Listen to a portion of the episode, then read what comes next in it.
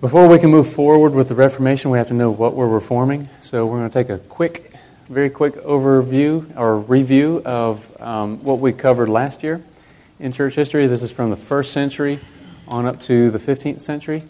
So, uh, highlighted a couple of names there. Irenaeus and Tertullian were uh, pretty big theologian bishops uh, in, in the early centuries of the church, where uh, Irenaeus was big for consolidating the power of the, the local bishop. So if anybody wanted to know what was heresy and what was orthodoxy, Irenaeus would say, well, what does the bishop say? And that was important because what main heresy was Irenaeus fighting? Do you recall? I would guess, not having taken the class, but maybe it was Jesus God. That was just a century later. But that's a really good guess because that was the major uh, debate in the fourth century uh, and fifth century, fifth particularly. But Irenaeus fought Gnosticism, um, both secular and religious Gnosticism. And so it was important because there was no structure, remember? At the time, there was very little structure. And so people, how do you know truth? So it, it, it was not as bad in Irenaeus' days as it sounds today. What does the bishop say?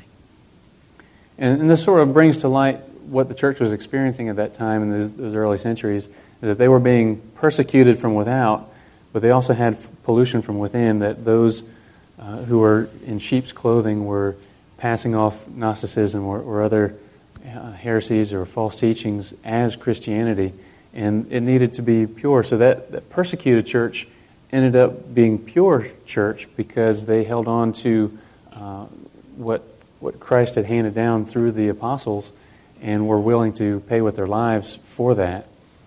And uh, Tertullian is another one from, from Africa, uh, writing in Latin. He was the one who coined the, the term Trinitas, or in English, Trinity. Uh, so he was an early runner of uh, the Trinitarian debate, which would then come into play uh, a couple centuries later with uh, this era of Constantine. And with Constantine came the conversion of not only the emperor, but of the entire empire. That uh, Constantine and those emperors following him would not only lift the persecution of Christians, but actually transfer the state religion into Christianity so that we have a popular and polluted church where it was popular. It was the religion of the people at that point. It was cool to be a Christian because you were just like the emperor. And not only so, but with that, we had a lot of pagans who were continuing to worship in their own their old style, but had to please the state, so they slapped Christian on the label and ended up polluting the church from within. But during that time, since there was less persecution of Christians, uh, we have the ability then to meet for universal councils. And this is where Athanasius steps up to the plate and is a, a tremendous defender of, of, orthodoxy by being the one who uh, defends That's the one and puts to the forefront the Nicene Creed and the, the argument that Jesus Christ not only is man, but in fact is God himself, God of God and light of light. And who was uh, Athanasius' um, chief opponent? Who was he combating? Do you remember? S- starts with an A, actually. Arius. Arius. Arius, yes. And and Arius had a particular phrase that they put the song. Anybody remember that? Which made it very popular. There was a time when he was not, and I don't know how it was sung in Greek or Latin, you know, but um, but because they were, he was able to do that, it became very popular. Somebody fleshed that out. What does it mean? There was a time when he was not. That Jesus was created. Right. And what scripture might you look at to say that? John chapter 1. Uh, against that or for that? No, against. why would? what scripture would you look at to support the idea that Jesus was created? His birth. Yep. And also Colossians 1, where it talks about Jesus as the firstborn of the brethren.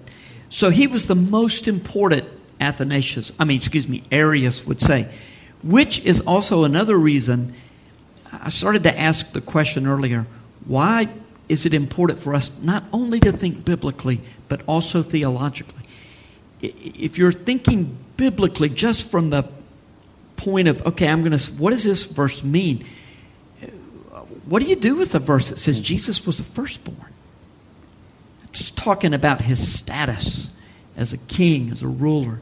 Uh, and you have to understand that from a theological perspective. You have to understand the doctrine of Christ. And Athanasius was the first one to help us begin to form that.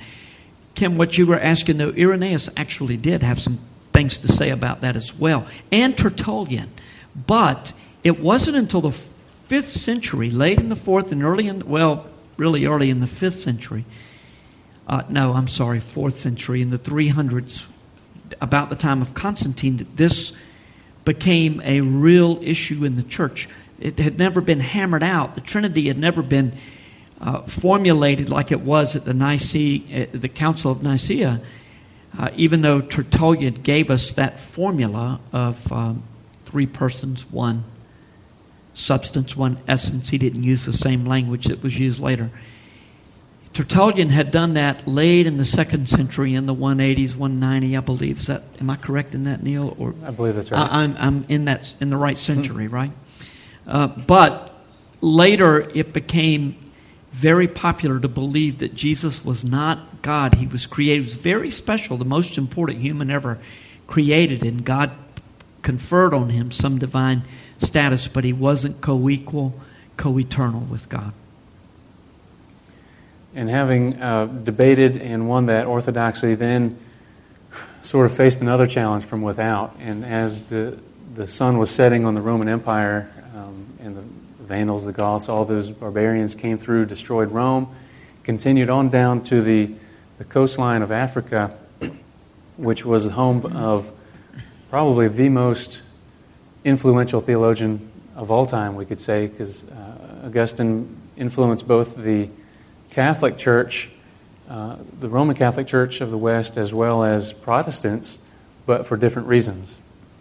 And uh, he was another Latin teacher and theologian and bishop, probably not as influential in the Eastern Church, the, the Orthodox, uh, the Greek Church, but uh, both Catholics and Protestants can look to Augustine for, for various reasons, and uh, his, his influence continues today, which we want to look at in movie form in, in just a couple months.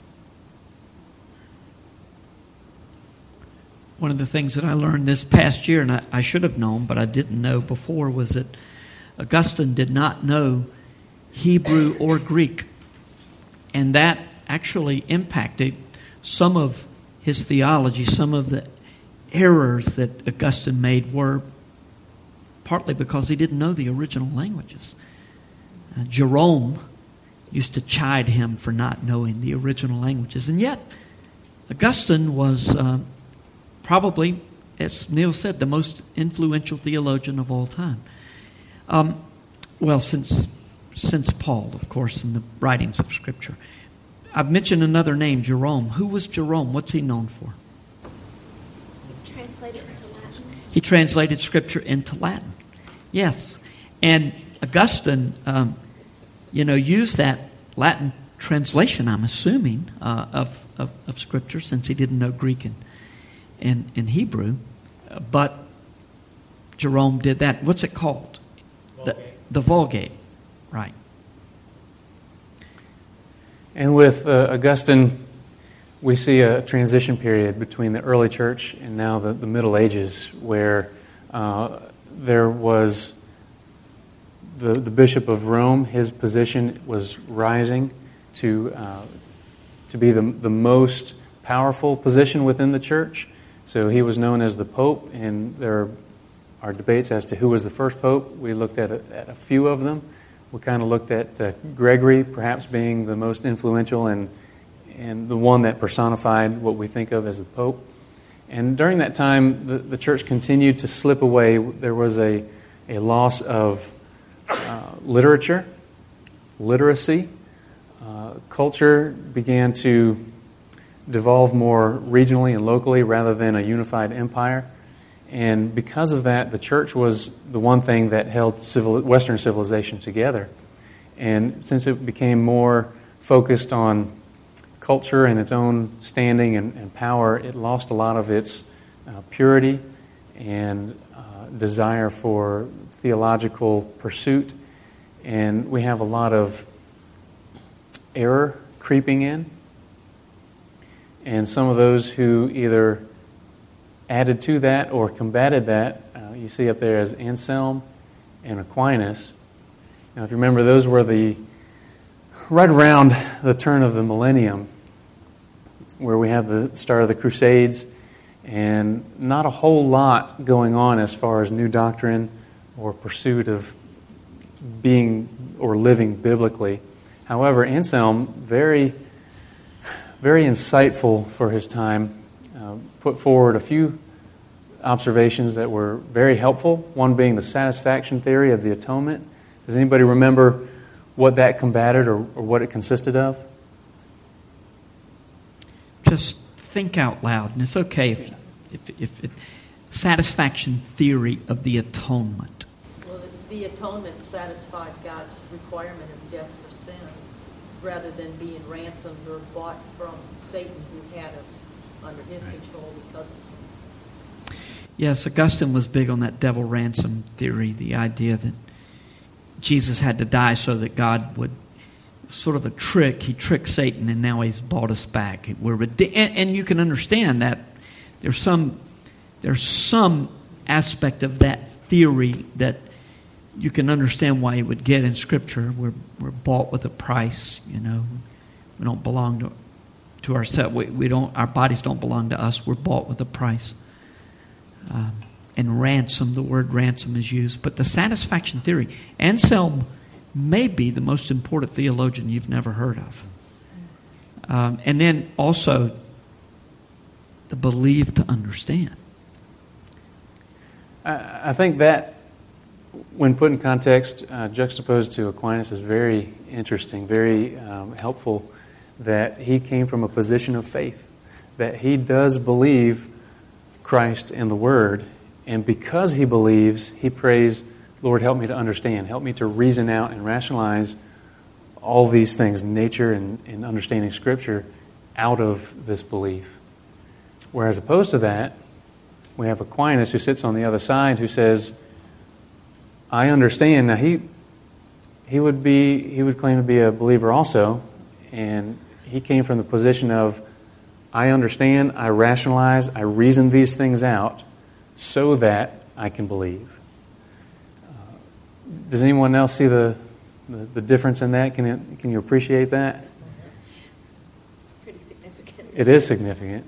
Yes, I believe so that I might understand. What a, what a beautiful expression of faith, of biblical faith.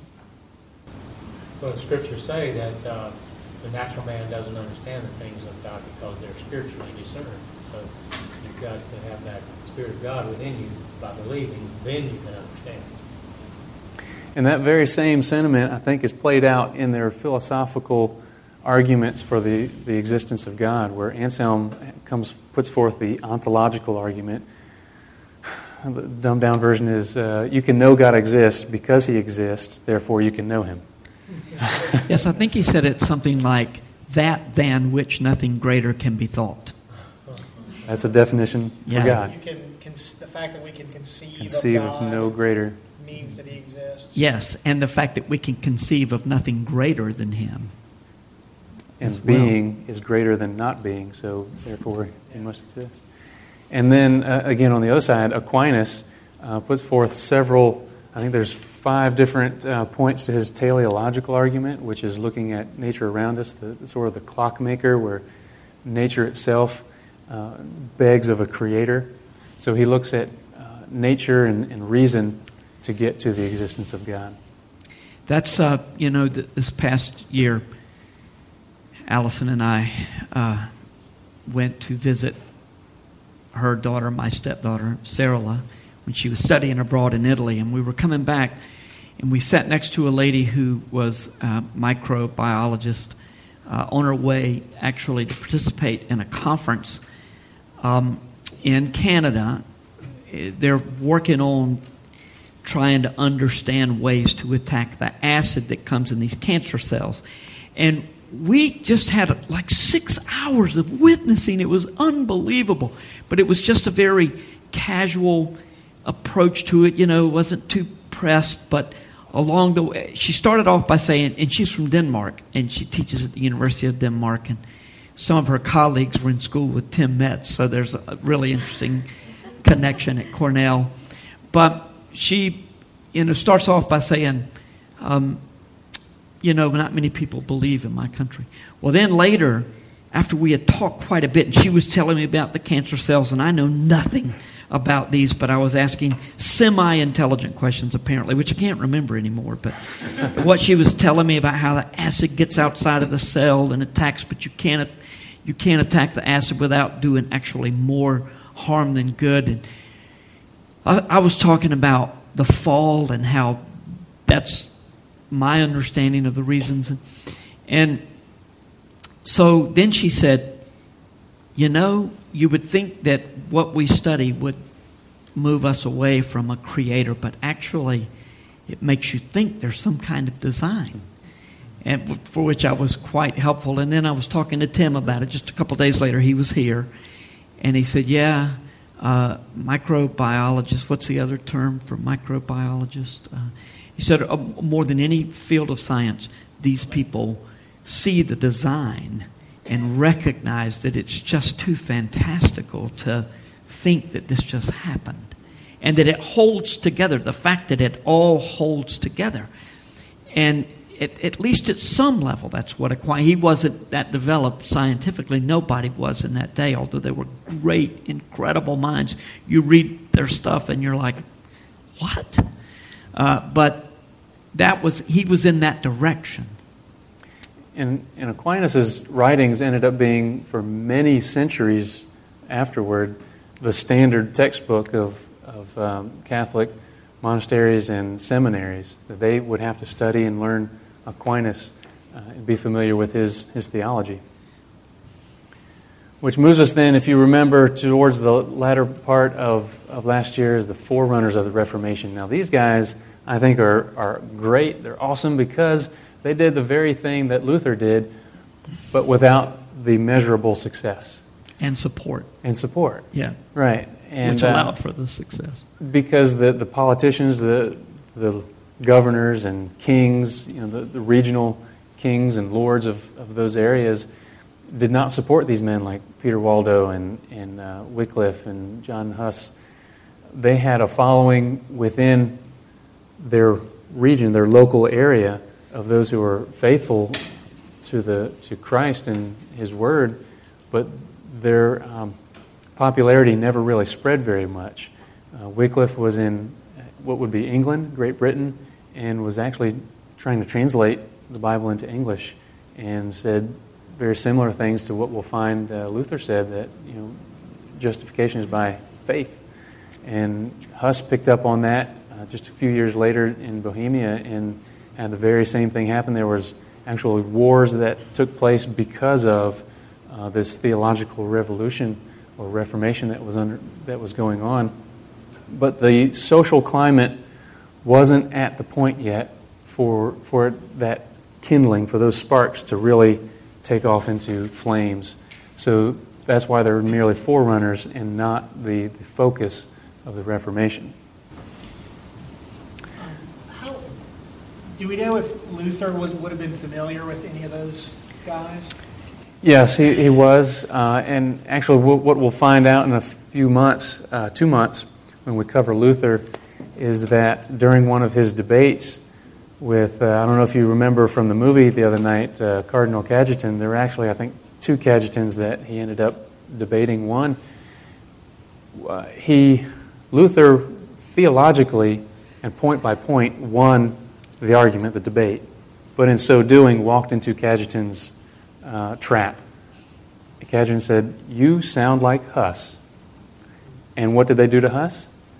They burned him, burned him at the stake. And that's why you can understand that his name, Goose, he said, You may cook this goose, but in a hundred years there will be a swan that you cannot roast nor boil. And uh, Luther would have been familiar with Wycliffe and Huss and probably many others who uh, followed in their footsteps, since there would only be a century to a century and a half before. And at that point, the printing press would have been gotten going uh, in, in full motion, though uh, as a monk, he would have, uh, at, a monk at the University of Wittenberg would have studied a lot of those writings and what the church had done to quench uh, revolt. Which brings us up to the Reformation and what we're going to see during this period. Are we still in the Reformation? Hopefully, we're still reforming, but uh, we're going to look at the origins and what took place during that era. And not only that, but as the decades turn into centuries, how those uh, initial European churches who found ground to stand on against the Catholic Church uh, began to prosper, but uh, splinter in different areas, especially as it transferred over the Atlantic into America, what that looked like. And we're actually going to look at a couple of uh, prominent American theologians and what they taught and how they influenced um, the church for, for centuries to come. And we're also going to look at modern battles. I I hope you understand that the importance of church history is very rarely do we see a conflict today that has not already arisen and been addressed in the past. It just gets recycled. It's new packaging, but it's the same thing. So if you're looking at the current state of the church, the persecuted church overseas, or the church in America, what we're dealing with, how we can stay pure and, and draw those lines of, well, we have to believe this. You cannot believe that and still call yourself an Orthodox Christian. Those battles we're going to see shaped over these centuries, over the next few months, when we look at American theology uh, progressing in the 19th century, in the 20th century, and then on into the 21st century. Are there any questions or are there any topics that anyone really wants to look at? Uh, some of those resources I'm going to put out online for you, I hope you go to them this weekend. Some of those questions are going to be what are you looking forward to to learning? Is there a person or an era that you, you really want to learn about? And if you know that now, tell us now. You know, or otherwise, you can put it out online. The resources, uh, especially the ones that Neil puts together, are amazing. The timelines, the maps. Uh, if you were here last semester, you remember how valuable they were. So, really want to encourage you to go to that. They're valuable for me. I need to know where these things hap- happen. all right, as far as the review and overview, that's all I have for you. Uh, next time we meet will be in September on the 10th, again, 7 o'clock to about 8.15, depending on questions. Hopefully we'll field some discussion. And we're going to cover the Renaissance and Reformation. So that's going to be a, a marriage between the social reform and the church reform. So we're going to get a broad view before we focus down on Luther and Calvin and, and those other players. Are there any questions about tonight or what we have to look forward to? Just on the, the reading for September the uh, 10th, uh, is there a chapters in the book? that- There is. Make sure you get volume two and not volume one. Volume one was for uh, the first 15 centuries, and volume two is going to cover the Reformation forward. Uh, I'll put that out onto the group, so if you go to that tomorrow, that should be there. But I believe the chapters are chapter one and five and six. Anything else? All right. I hope Before you you're looking close. forward to it as much as I am. Before you close, I want to ask from last semester um, what event, what person was uh, the most significant to you? What did you learn last semester that has impacted the way that you think? I, and I know there's, there, there are a lot of different things that you could point to, some of you, uh, but anything in particular? Think about the formation of canon, or the debates over the Trinity. the rise of the power of the Pope, the persecution that the church suffered. I think for me, it was mostly the rise of the Catholic Church, because even having attended for a couple years, I didn't get the history to know where it came from and how it grew from being the universal church to being the Catholic Church. It was very subtle, wasn't it? until Gregory. Gregory did so many things. He was a very Gregory was a good man, but in the what sixth century, I believe he was, purgatory was codified. Yeah, I mean, just so many of the doctrines of of the Catholic Church with which we would disagree uh, strongly took root, and um, or somebody correct me if I'm wrong about purgatory. Was Gregory, was that later? Before it was codified, but Gregory moved, us, moved the Catholic Church in that direction. I think he From popularized little the c, yes. Little c to big C, you know, Catholic. Or actually from big, big C to little c if we look at it in reverse. That's one of the themes that you may see throughout the year is that ideas begin small with good intentions, but when they come out on the other end, they have very large effects and often very negative effects. It's not always the intent, but uh, it's if, if we get off course by a little bit, eventually that course is going to be very far away from our destination. And the other theme will be when you're trying to remember, you know, you'll get, they'll all sort of mix together sometimes, but that's okay. Well, if there's nothing else, I'm going to bid you adieu and look forward to uh, what we can learn over this month, and I'll see you next time.